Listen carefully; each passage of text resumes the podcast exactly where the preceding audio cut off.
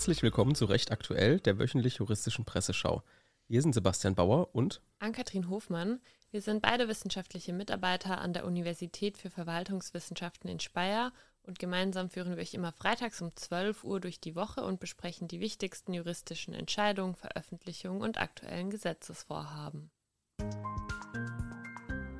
Heute, dem 4. August 2023, unter anderem mit dem Fall Luke Mockridge, keine halben Brote in Rheinland-Pfalz, Verfahren gegen Reichsbürger und Einreisebeschränkungen während der Corona-Pandemie unwirksam. Kurznachrichten. Fluggesellschaften wollen letzte Generation verklagen. Die Fluggesellschaften Eurowings, Condor und TuiFly wollen die Aktivistinnen und Aktivisten der letzten Generation auf Schadensersatz verklagen, berichtet die Rheinische Post. Am 13. Juli hatten Mitglieder der Klimaschutzgruppe für mehrere Stunden die Flughäfen in Düsseldorf und Hamburg blockiert. Die Aktion traf viele Menschen, die zu Beginn der Sommerferien mit dem Flugzeug verreisen wollten.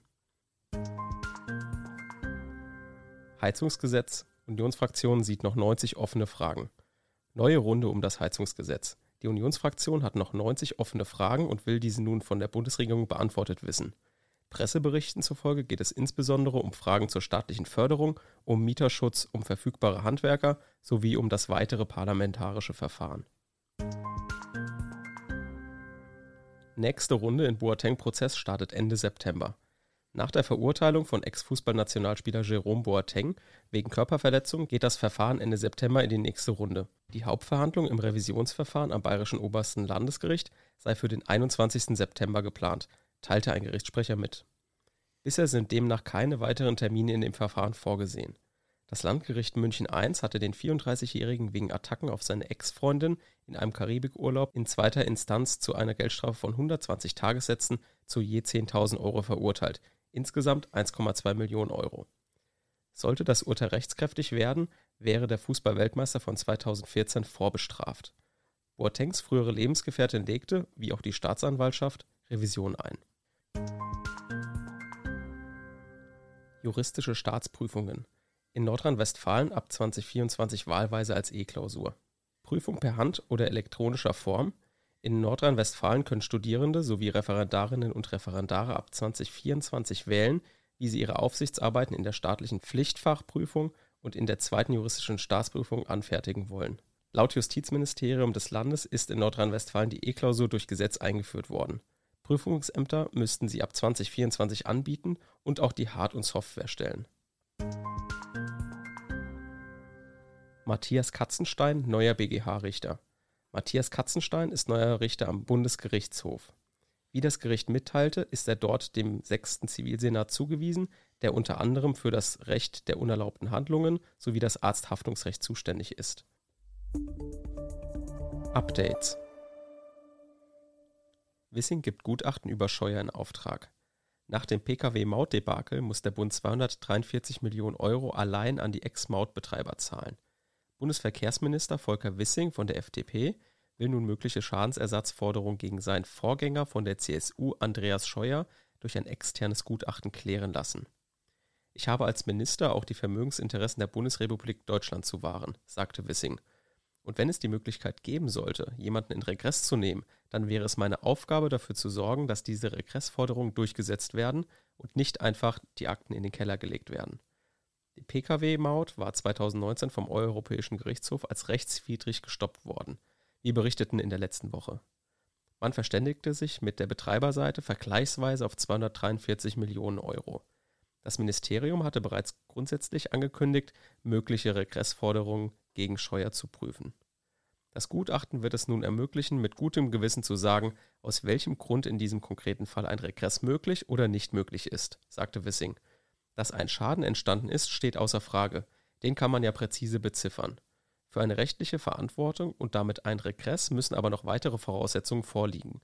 Diese soll das Gutachten herausarbeiten und dann prüfen, ob sie im konkreten Fall vorliegen. Wissing sagte, natürlich brauche man für eine Regressforderung eine Rechtsgrundlage. Das muss man sich dann anschauen. Aber ich möchte mich nicht dem Vorwurf aussetzen, das nicht mit aller Sorgfalt getan zu haben. Die rechtlichen Schwierigkeiten eines solchen Regresses haben wir in der Folge vom 26. Juli und 28. Juli umfassend dargestellt. Im Wirecard-Prozess berichtet ein Zeuge über seine Suche nach dem Drittpartnergeschäft. Es geht wieder einmal um die Kernfrage. Hat das angeblich lukrative Wirecard-Drittpartnergeschäft in Asien jemals existiert? Den Behauptungen des Angeklagten Braun und dessen Verteidigern nach habe ein solches existiert, dessen Gewinne seien aber gestohlen worden. Vor 2 Wochen kam es zu Tumulten rund um die Frage, wer über diese Gewinne Kenntnis hatte und insbesondere wer die Gewinne hat verschwinden lassen. Anlass hierzu war ein Brief des in Russland untergetauchten ehemaligen Vorstandsmitglieds Jan Marschalek. In dem Brief belastete Jan Marschalek den Kronzeugen der Staatsanwaltschaft Oliver Bellenhaus, bezüglich dieser Gewinne nicht die Wahrheit zu sagen. Der Brief war die Aufregung jedoch kaum wert. Gewichtige war vielmehr die Aussage eines früheren Mitarbeiters der Wirecard Compliance. Der 57-jährige Zeuge und Ex-Wirtschaftsprüfer stützte die Behauptungen des Angeklagten in keinem Punkt. Ich kenne nicht einen angeblichen Händler, erklärte der Zeuge auf die Frage, ob es ein Drittpartnergeschäft in Asien gegeben hatte. Am Ende ist der seit Ende 2022 laufende Mammutprozess aber damit noch nicht. Termine gibt es mittlerweile bis Februar 2024. Rechtsprechung. Halbe Brote und das deutsche Eichgesetz. In Rheinland-Pfalz haben Bäckereien seit etwa einer Woche aufgehört, halbe Brote zu verkaufen, was bei den Kunden für Unmut gesorgt hatte. Der Grund dafür ist das deutsche Eichgesetz. Dieses besagt, dass Brot vor dem Verkauf gewogen werden muss. Ausnahmen gelten für Produkte unter 250 Gramm, wie etwa Brötchen. In Deutschland regelt die sogenannte Verordnung über Fertigpackungen und andere Verkaufseinheiten, wie stark Brote vom angegebenen Gewicht abweichen dürfen. Die Bäckereien sind dazu verpflichtet, die Abweichung mit speziell geeichten Wagen selbst zu kontrollieren. Doch viele Bäckereien wiegen ihre Brote schon bei der Produktion. Wird ein Brot nach der Produktion in der Filiale halbiert, ändert sich das Gewicht. Legt man die Verordnung streng aus, muss das halbierte Brot deshalb vor dem Verkauf erneut gewogen werden, mit einer geeichten Waage. Wird das Brot danach nicht mehr gewogen, stellt dies einen Verstoß gegen das deutsche Eichgesetz dar. In den vergangenen Wochen habe das Rheinland-Pfälzische Landesamt für Mess- und Eichwesen mehrfach bei verdeckten Kontrollen halbierte Brote gekauft. Die Folge für Bäckereien, die das Brot nach dem Teil nicht mehr gewogen haben, waren Bußgelder in 3-stelliger Höhe. Martin Brandl, Mitglied des Rheinland-Pfälzischen Landtags für die CDU, ist über das Vorgehen der Behörde verärgert. Wie mehrere Medien übereinstimmend berichten, sagte er, »Seit jeher kann ich in einer Bäckerei ein halbes Brot zum halben Preis kaufen. Noch nie habe ich die Sorge erlebt, jemand könnte am Ende eine Scheibe zu viel oder zu wenig bekommen haben. Das ist genau so ein Irrsinn, der die Menschen daran zweifeln lässt, ob sich Politik und Verwaltung um die tatsächlichen Probleme der Bürgerinnen und Bürger kümmern«, betont der Politiker. Das Landesamt für Mess- und Eichwesen gab nun in einer Stellungnahme an, dies gelte aber nur für halbierte Brote, die von Anfang an als solche verpackt wurden und in der Auslage liegen, sagt das Landesamt. Wenn ein Verkäufer ein Brot auf Kundenwunsch halbiert, muss er es nicht auf einer geeichten Waage wiegen. Der Fall Luke Mockridge. Die Akte Luke Mockridge schien bereits abgehakt und das Thema im öffentlichen Diskurs nicht weiter erwähnenswert. Doch der Leak der Ermittlungsakte der Staatsanwaltschaft Köln, die das Verfahren gemäß § 170 Absatz 2 StPO einstellte, änderte dies nun. Der Strafverteidiger Dr. Alexander Stevens hat unter Absprache mit zahlreichen Strafverteidigerinnen und Strafverteidigern sowie Richterinnen und Richter das Geschehen in seinem kürzlich erschienenen Buch genauer beleuchtet. Hier kamen dann auch zum ersten Mal Teile der Ermittlungsakte an die Öffentlichkeit. Insbesondere die Aussagen von Luke Mockridge und seiner Freundin Ines Agnioli spielten im öffentlichen Diskurs eine bedeutende Rolle. Für diejenigen, die sich an den Sachverhalt nicht mehr erinnern können. Im September 2021 machte der Spiegel auf einen Vergewaltigungsvorwurf, der den Fernsehstar schwer belastete, aufmerksam. Seine Ex-Freundin Ines Agnioli, ebenfalls eine Person des öffentlichen Lebens, machte in einem Podcast auf ihre damals toxische Beziehung zu Mockridge aufmerksam. Dabei schilderte sie eine Situation, in der es zu einem sexuellen Übergriff seitens Luke Mockridge gekommen sein soll. Diese Folge griff der Spiegel auf und berichtete umfassend über ein Strafverfahren, welches zwar eingestellt wurde, es sich hierbei aber um einen Justizirrtum gehandelt haben musste. So ließ zumindest die Berichterstattung des Artikels darauf schließen. Im Folgenden soll ausdrücklich darauf aufmerksam gemacht werden, dass hier weder Luke Mockridge die Begehung der Straftat noch Ines Agnioli eine Falschanzeige unterstellt werden soll. Wir geben hier lediglich die Debatte im öffentlichen Diskurs wieder. Die Ermittlungsakte lässt wohl nunmehr auf etwas völlig anderes schließen als das, was der Spiegel seinerzeit berichtete. Die Aussagen Mockridge und Agniolis zeichnen ein völlig unterschiedliches Bild der Nacht, in der es zu dem Übergriff gekommen sein soll.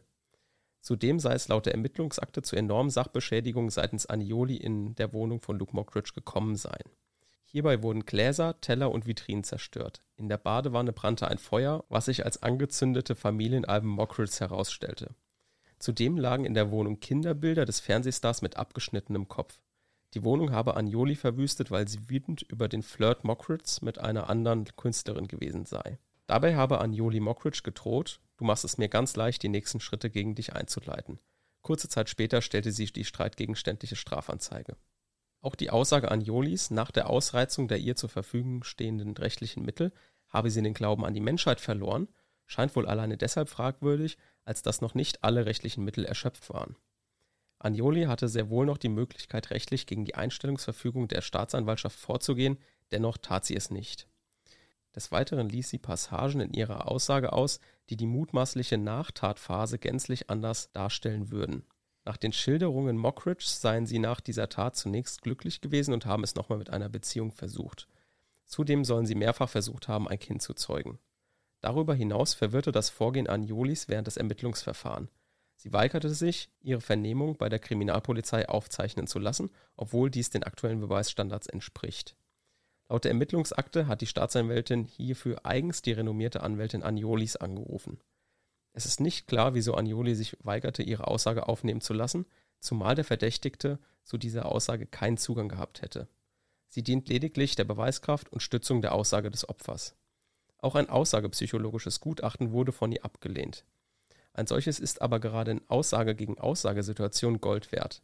Denn wenn eine renommierte Aussagepsychologin die Aussage als erlebnisbasiert einstuft, wird dies regelmäßig als gewichtiges Indiz für den Wahrheitsgehalt der Aussage und damit als ein fast zwingender Grund für eine Anklageerhebung angesehen. Die Anklage wurde auch deshalb von der Staatsanwaltschaft genauestens geprüft, weil dies bei Sexualstraftaten so üblich sei, so Dr. Alexander Stevens. Bei Sexualdelikten ist es durchaus schwierig, einem Täter die Straftat nachzuweisen. Dies ergibt sich aus der Natur des Delikts. Sexualstraftaten finden in der Regel nur zwischen Täter und Opfer statt. Demnach steht Aussage gegen Aussage. Doch hier wird oft der Grundsatz in dubio pro reo missinterpretiert. Missinterpretiert deshalb, weil dieser im Ermittlungsverfahren überhaupt nicht gilt. Vielmehr ist es so, dass die Staatsanwaltschaft dann Anklage erhebt, wenn eine nicht geringe Möglichkeit für eine strafrechtliche Verurteilung besteht, selbst wenn der Sachverhalt völlig offen ist. Also wenn auch noch Zweifel bei der Staatsanwaltschaft bestehen, wird dennoch angeklagt. Erst das Gericht kann sich bei Zweifeln auf den Grundsatz in dubio pro reo berufen. Im Umkehrschluss heißt das, dass wenn keine Anklage erhoben wurde, offensichtlich keine Möglichkeit der Verurteilung besteht. So war der Fall hier gelagert. Die geleakte Ermittlungsakte bestätigt dies, so Dr. Alexander Stevens und Kollegen. Was in der Nacht wirklich passiert ist, kann außer den zwei Beteiligten niemand mehr sagen. Fest steht nur, dass für die Verdachtsberichterstattung des Spiegels im September 2021 entweder keine Einsicht in die Ermittlungsakte genommen oder aber nicht verstanden wurde, was darin steht. So ging der Spiegel auch davon aus, dass Agnioli alle Rechtsmittel genutzt hatte. Doch er blieb nach wie vor das Klageerzwingungsverfahren vor dem Oberlandesgericht. OLG Rostock zu Klimaprotest beim PCK Schwedt. Im Frühjahr 2022 besetzten Klimaaktivisten von der letzten Generation Erdölpumpstationen bei der Raffinerie PCK Schwedt in Brandenburg und stellten Aufnahmen davon trotz Verbots ins Netz. Beides war illegal, stellte das Landgericht Neubrandenburg bereits im Oktober 2022 durch einstweilige Verfügung fest. Diese wurde nun vom Oberlandesgericht Rostock bestätigt. Die Berufung gegen das Urteil des Landgerichts vom 11. Oktober 2022 ist gemäß § 522 Absatz 2 ZBO zurückzuweisen, weil nach einstimmiger Auffassung des Senats das Rechtsmittel offensichtlich keine Aussicht auf Erfolg hat und der Rechtssache auch keine grundsätzliche Bedeutung zukommt. Das Landgericht hatte damals auf Antrag der Raffinerie hin entschieden, dass Bilder solcher illegalen Besetzungen nicht veröffentlicht werden dürften. Mitglieder der letzten Generation hatten im Frühjahr 2022 mehrfach Pumpstationen der Erdölleitung Rostock-Schwedt besetzt und an Armaturen gedreht. Dieses Verhalten, nämlich das Eindringen auf das Betriebsgelände, stellt nach Ansicht des Landgerichts nicht nur eine Besitzstörung im Sinne des § 862 BGB dar, sondern zugleich einen Hausfriedensbruch nach 123 StGB sowie einen zielgerichteten rechtswidrigen Eingriff in den eingerichteten und ausgeübten Gewerbebetrieb der Raffinerie nach 823 Absatz 1 BGB, was einen Unterlassungsanspruch dieser nach 1004 BGB begründet. Die Bilder der Besetzung hatten die Aktivisten damals trotzdem veröffentlicht. Monate nach den Besetzungen gab es Razzien bei den Mitgliedern der Gruppe. Das Landgericht in Potsdam hat eine Beschwerde wegen der Großrazzia gegen Mitglieder der Klimaschutzgruppe Letzte Generation abgewiesen. Die Staatsschutzkammer des Gerichts bestätigte als erstes Gericht in Deutschland den Anfangsverdacht der Bildung einer kriminellen Vereinigung. Für Brandenburgs Justizministerin Susanne Hoffmann von der CDU ist die Gruppe ebenfalls eine kriminelle Vereinigung. Eine Gruppierung, die gemeinschaftlich darauf ausgerichtet ist, planmäßig Straftaten zu begehen, erfülle den Tatbestand, auch wenn die Straftaten einem vermeintlich höherwertigen Ziel dienen sollen, so die Politikerin. Ob es zu einer Anklage kommen wird, könnte sich noch im Herbst entscheiden. Die Ermittlungen der Staatsanwaltschaft Neuruppin gegen Mitglieder der Klimaschutzgruppe Letzte Generation wegen eines Verdachtes auf Bildung einer kriminellen Vereinigung könnten im Herbst zu einem Abschluss kommen. Wir sind bemüht, das Verfahren in den nächsten 2-3 Monaten abzuschließen, sagte ein Sprecher der Staatsanwaltschaft. Bislang sei noch völlig offen, ob es eine Anklage wegen Bildung einer kriminellen Vereinigung geben wird oder nicht. Mammutprozess gegen Reichsbürger. Die Ermittlungen gegen Mitglieder eines Reichsbürgernetzwerks wegen eines mutmaßlich geplanten Regierungsumsturzes könnten in einem Gerichtsprozess münden, der die gewohnten Dimensionen überschreitet. Das Verfahren soll wohl parallel an mehreren Standorten stattfinden. Der Grund ist, dass 26 Umstürzler mit jeweils 2 Verteidigern vor Gericht erscheinen werden. Die mutmaßlichen Reichsbürger sollen die bewaffnete Erstürmung des Reichstagsgebäudes und die Verhaftung der Regierung sowie Abgeordneten geplant haben. Anfang Dezember kam es deutschlandweit zu Verhaftungen und Durchsuchungen im Rahmen der vom BKA geführten Reichsbürgerermittlungen. Das BKA hatte sich monatelang auf diesen Tag vorbereitet. Hintergrund waren Ermittlungen, die die Beamten auf die Spur von der Richterin und ehemaligen Bundestagsabgeordneten Malsack-Winkemann brachten. Rund um sie und Heinrich XIII. Prinz Reuß etablierte sich ein engerer Kreis an Verschwörungsfanatikern, die sich wohl zum Ziel gesetzt hatten, das politische System in Deutschland mit Waffengewalt zu stürzen. Hierfür führte Malsack-Winkemann Teile der Gruppe durch den Bundestag. Dies war ihr deshalb möglich, da sie als ehemalige Bundestagsabgeordnete freien Zugang hatte und bis zu 6 Personen mitnehmen konnte. Teil der Gruppe im Bundestag waren eine Reihe aktiver und ehemaliger Angehörige des sogenannten Kommando Spezialkräfte (KSK) oder anderer Spezialeinheiten der Bundeswehr und Polizei. Durch solche Kontakte war es der Gruppe auch möglich, sich den Angaben zufolge mehrere 100 Schuss Munition, 6 Gewehrmagazine, Nachtsichtgeräte, Fesselungsmaterial, weitere Militärausrüstung und einen Totschläger zu verschaffen. Zudem konnten 50.000 € durch ein Gruppenmitglied zum geplanten Umsturz beigetragen werden. Malsack-Winkemann bestreitet die Bildung einer terroristischen Vereinigung. Weder sei ein Umsturz noch ein gewaltsames Eindringen in das Reichstagsgebäude geplant gewesen. Verhüllungsverbot beim Autofahren. Kein Anspruch auf Befreiung vom Verhüllungsverbot im Straßenverkehr zum Tragen eines Gesichtsschleiers. Das Verwaltungsgericht Neustadt an der Weinstraße hat die Klage einer Muslimin auf Erteilung einer Ausnahmegenehmigung vom Verhüllungsverbot der Straßenverkehrsordnung zum Tragen eines Gesichtsschleiers beim Autofahren als unbegründet abgewiesen. Die Klägerin stellte 2021 einen Antrag auf Erteilung einer Ausnahmegenehmigung vom Verhüllungsverbot des § 23 Absatz 4 Satz 1 der Straßenverkehrsordnung. Danach darf, wer ein Fahrzeug führt, sein Gesicht nicht so verhüllen oder verdecken, dass er nicht mehr erkennbar ist. Im Gegensatz zu einem aus religiösen Gründen getragenen Kopftuch verhüllt ein sogenannter Hijab nicht nur die Haare sowie gegebenenfalls den Hals-, Schulter- und Brustbereich, sondern auch das Gesicht mit Ausnahme der Augenpartie. Die Klage wurde mit Urteil der 3. Kammer vom 26. Juli abgewiesen und damit folgt die Kammer der bisherigen Rechtsprechung. So hatte etwa das OLG Düsseldorf bereits 2022 einen ähnlich gelagerten Fall zu entscheiden. Der religiös begründete Wunsch der Klägerin, während des Führens eines Kraftfahrzeugs der Fahrerlaubnisklasse B einen Hijab zu tragen, eröffne keinen Anspruch auf die begehrte straßenverkehrsrechtliche Ausnahmegenehmigung von dem bestehenden Verhüllungsverbot. Das Verhüllungsverbot sei mit dem Grundgesetz vereinbar.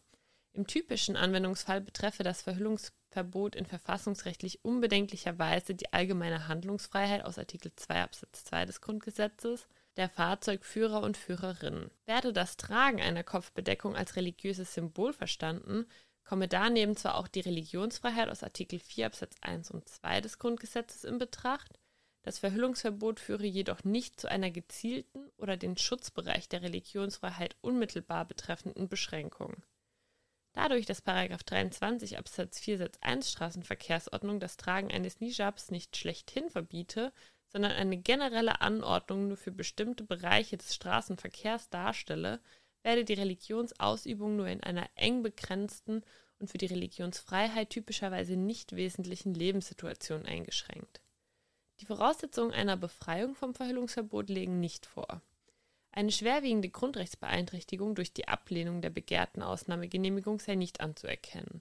Deren Erteilung stünden im Rahmen der Abwägung der privaten und öffentlichen Interessen im Gegenteil hochrangige Rechtsgüter in Form der Verkehrssicherheit, des Schutzes von Leib und Leben sowie der körperlichen Unversehrtheit Dritter entgegen. Insbesondere gewährleiste das Verhüllungsverbot die Feststellbarkeit der Identität von Kraftfahrzeugführern bei automatisierten Verkehrskontrollen, um diese bei Rechtsverstößen heranziehen zu können. So heißt es in der Begründung des Verordnungsgebers: In Deutschland ist der Halter für ein schuldhaftes Fehlverhalten des Kraftfahrzeugführers nicht verantwortlich. Die Verantwortlichkeit des Kraftfahrzeugführers bei einer automatisierten Verkehrsüberwachung, dem sogenannten Blitzerfoto, nachzuweisen, fällt immer dann schwer, wenn das Gesicht verdeckt oder verhüllt ist.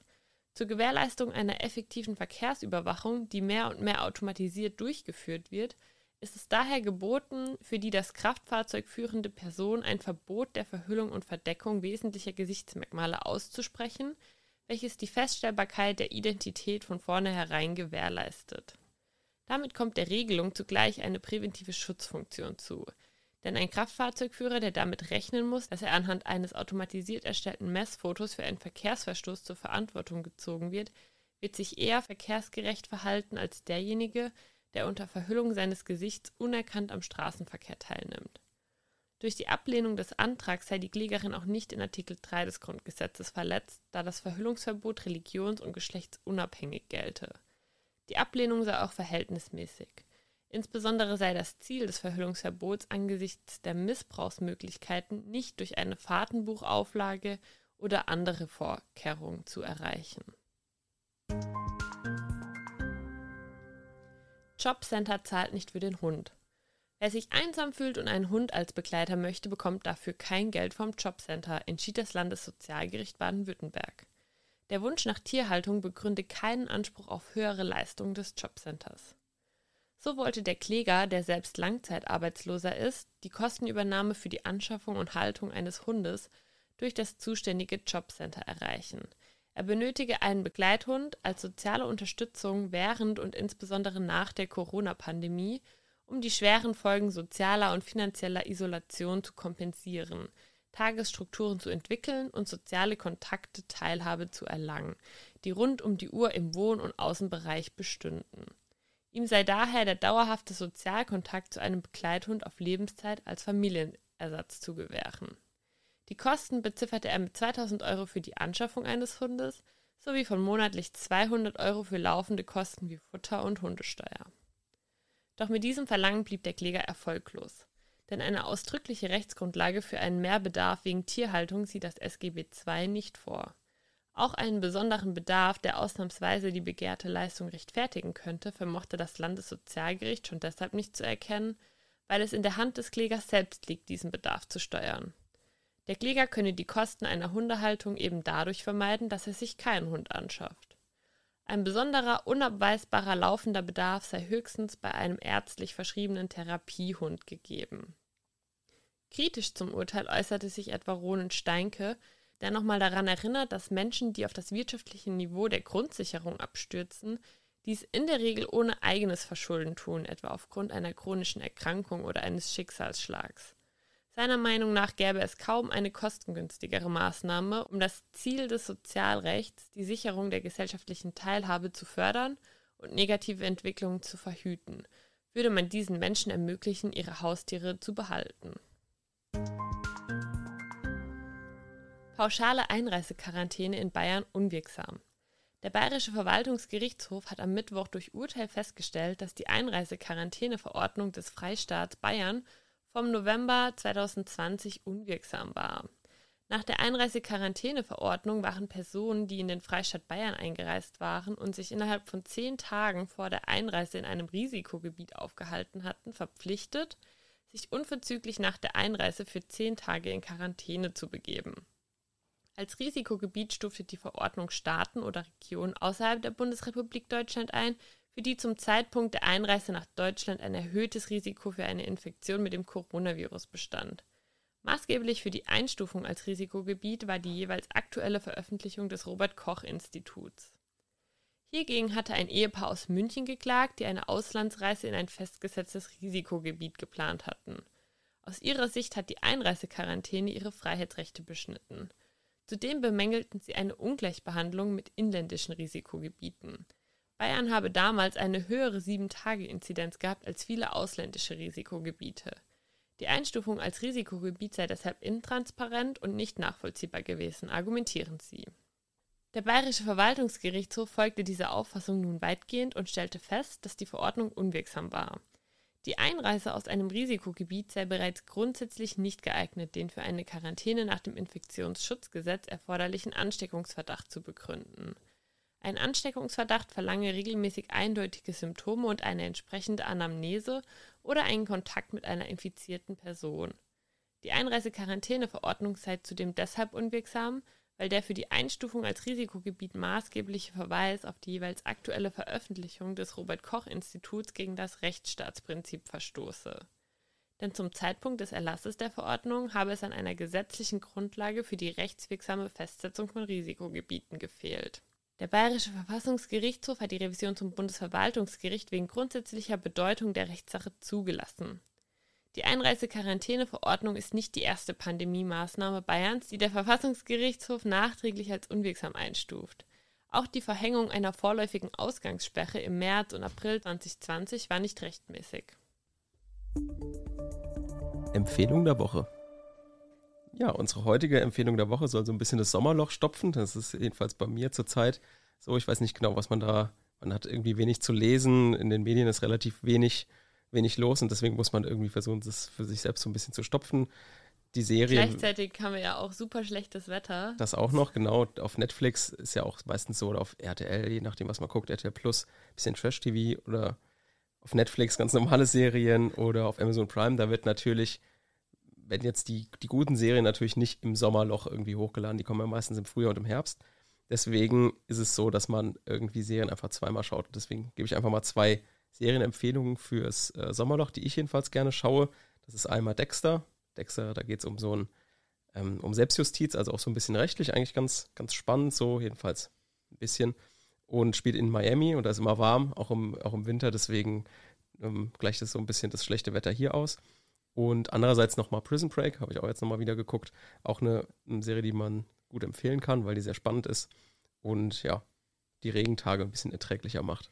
Ja, bei mir ist es so, wenn schlechtes Wetter ist, dann finde ich, geht immer White Collar. Also auch eine Serie über Wirtschaftskriminalität, aber ich weiß nicht, ich finde die ist sehr zeitlos und immer wieder schön anzuschauen. Oder natürlich Suits, ne? Suits geht natürlich immer. Klar. Habe ich auch schon bestimmt 6-7 Mal geguckt. Ich auch. Ja. Aber gut, also heute Empfehlung der Woche, einfach was um das Sommerloch zu stopfen. Netflix einfach, and chill. Genau, einfach eine Serienempfehlung. Ja, das war ein Podcast der Uni Speyer. Wir sind Sebastian Bauer und Ann-Kathrin Hofmann. Vielen Dank, dass ihr zugehört habt und bis nächste Woche.